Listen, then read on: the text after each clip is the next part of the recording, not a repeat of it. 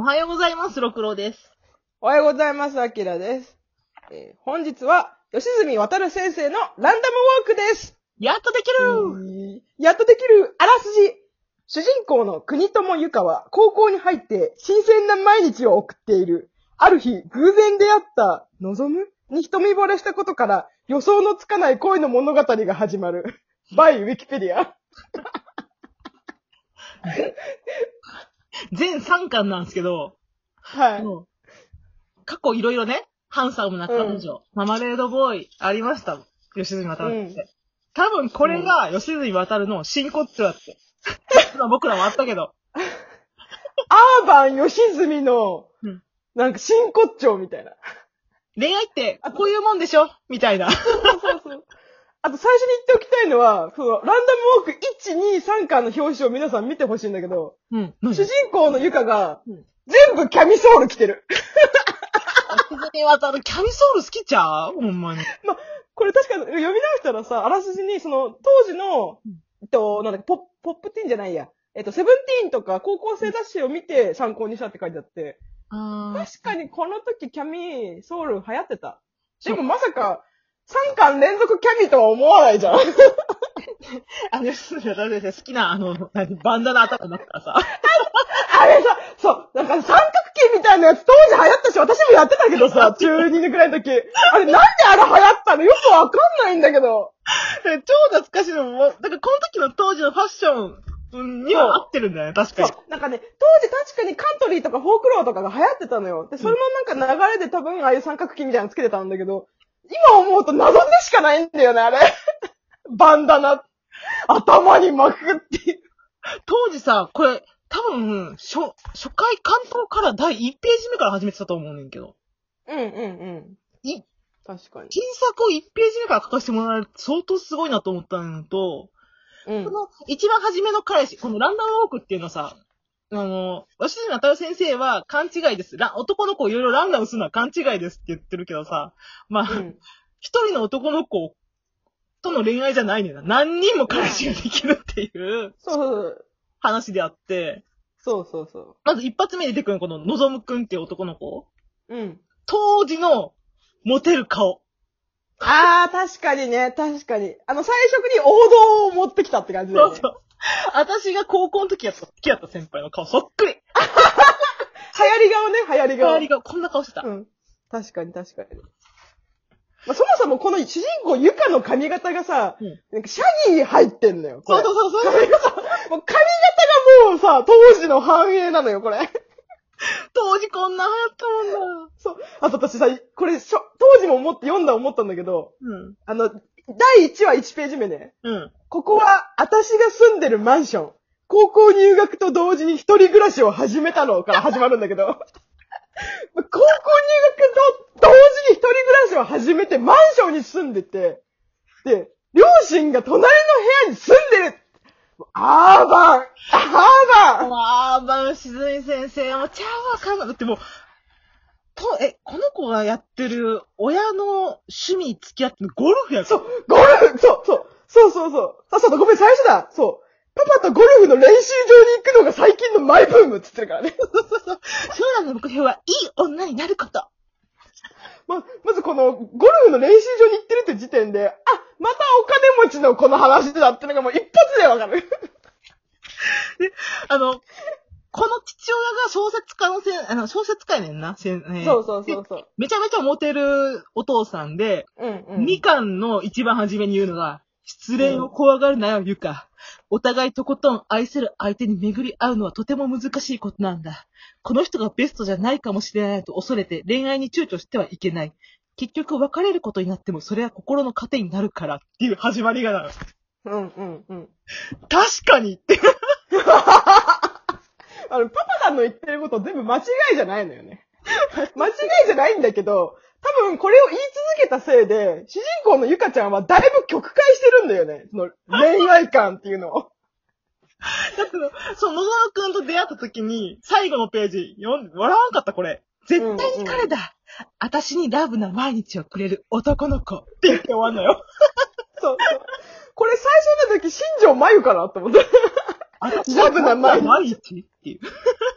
そう。なんか、多分お父さんがあまりにも恋愛、いい恋愛をしろよってことを言いすぎるがあまり、この子の中で恋愛をしてないとダメみたいなところがあるんじゃないかってちょっとあ思っ、た。そうだね、そうだね。うんで一回その、のぞむくんに、続行になりすぎてテストの点数が下がって、うんうんこ。の時にお父さんが言ったセリフ、私は、あ、この時確かになと思ったんが、俺はゆかに自立したいい女になってほしいんだ。そのためにはまずいい恋愛をたくさんすることと、心底打ち込める仕事を持つことって言って、その、その仕事を持つことの選択範囲を広めるために成績を上げろっていうことを言ったのは、そうそう。ああ、確かに、確かにかも。そう。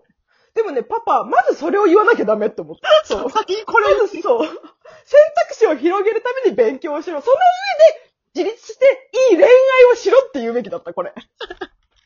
だって結局さ、この最初ののぞむくんもさ、うんなんか図書館に通ってる知的な美美女にさ、美少女にさ、取られるじゃん。うん。そう。もう、絶対この子、シンデレラみたいな子じゃん。なんか、うんうんリップクリーム落として拾って、実は違って、みたいな出会いじゃん。で、本が好きですごく教養が深い、うん。こう賢い苦学生なんだけど、家は実家はね、そんなに裕福じゃないんだけどさ、うん。絶対この子じゃん絶対この子じゃんゆゆかじゃないじゃんゆかめっちゃ、お、金持ちじゃん確かにゆかも可愛くて、そうそう。あの、天真爛漫でいいんだけども、だから、その時のゆかって空っぽだよな。だから、恋愛そうだけだそうそういうこだけっていう。そう。パパがあまりにも言うすぎるがあんまり、恋愛してればいいと思って解釈してるところが多分ちょっとあって、うん。だから中身が若干薄いんだよね、ゆかの中身が。うん、うん、うん、うんなん。か、だからハマってるものを見つけるためにこの後部活に写真部に入ったりとかするんだけど、うん。でも結局いい女になるために始めるのよね。そうそれが好きだからとかじゃないのよ。写真が撮るのが好きで始めたとかじゃないの。いい女になるためになのよ。この違いわかるかね？そう。え、こう、真骨だからそこ、頂っては真骨頂なのよ、吉住そうそうそうそうそう。で、しかもその写真部に入った時に買ってきたカメラがロモのカメラなのよ。当時流行った、持ってたもん、ロそうボカメ当ラ。時流行ってたロモカメラ。みんな撮ってたあの、四隅がちょっと暗くなるおしゃれな感じ。今はね、もうアプリできちゃうからね、それ。そうそうそう。もうインスタグラムでいくらでもあるけどね、そういうそういう時に、その、やっぱり、その、自分が可愛いもの、かっこいいもの、まず写真を撮りたい、撮りたいものがあるっていう欲求じゃなくて、なんか可愛くておしゃれなものから始まるところがね、ゆかだと思うんですよ。ゆかの魅力ではあるんだけどね。そうそう。でもそこがゆかのいいところだと思う。うん。え、ちなみにさ、いわ、いろいろ男の子変わるけど、どの話が一番、はいはい。うみたいな思った？え えー、えー、どれも。どの、え？どの別れ方も結構私の中で傷やねん。ごめん。確か、ごめん。ゆかに限らず言えば、私、トウコが一番好きなんだけど、好あ、好きそう。うん、好きそうだもん。きでしょうん、そうそう。冷たい。好きそう。あ好きそう。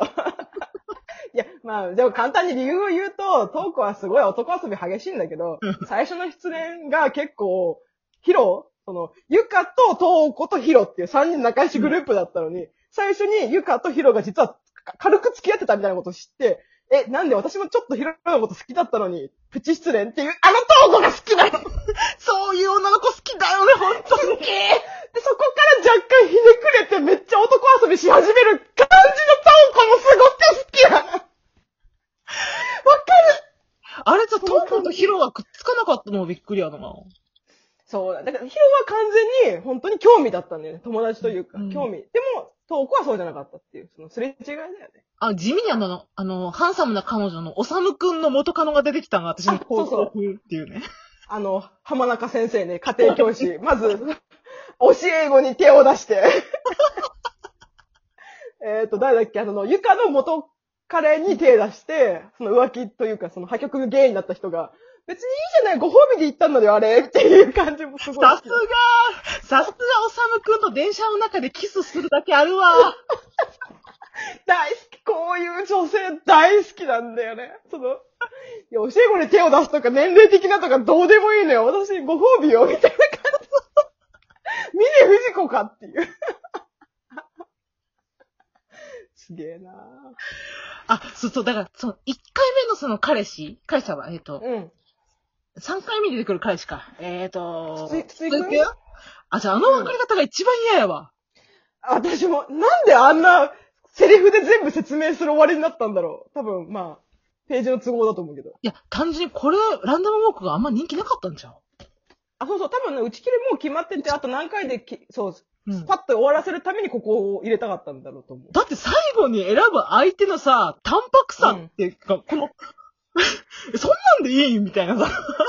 あと、吉住だったらほんまに兄弟萌えなんやなと思ったもん。そうそうそう、それは思ったね。でもこれ面白いのは、今度兄貴の目線で一巻から読んでいくと結構面白いんだよね。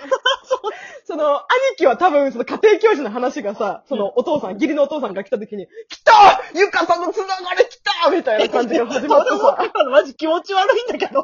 絶対思ってるって、絶対思ってるって、よっしゃみたいなつながり持ってたの。だってそう、だって最後に言ってたもんね。そう言ってたじゃん。うんいきなり好みの女の子が妹になってびっくりしたんだって書いてるの。あのね、小学生だよ、その時の。いや、勘弁してくれよって。その時に小学生だよ。小学生の女の子に対して、いきなり好みの女の子が妹になってびっくりしたんだって言う？言わない。引くもんね、多分ね。そうやったら。私は引いた。引いたし、最後のページにさ、これからよろしくね、兄、兄貴みたいなこと言うんだけどさ、名前で呼んであげてよ、名前で最後のページが映画館で二人でキスして大好きだよ、兄貴で終わんねんな。大好きだよ。名前で呼んであげてら、名前の方のさ、兄弟疑惑で、あれ本当の兄弟にするべ、するつもりだったって言ってたから、ほんまにこそうそうそう近親相関フェチみたいなところがあるのそうそうそうそう。あと、純純フェチとかさ、そういう。そうだね、そうだね。なんか疑似家族、純近親相関みたいなのが好きなの。でもその気持ちわかると思って。めっちゃ燃えると思って。いや、もうランダムウォーク多分もう2時間ぐらい喋れるわ、これ。そうだね。全然喋れんね。また今度暇を、暇を見つけてやろうか。うん、忘れない。ありがとうございました。た。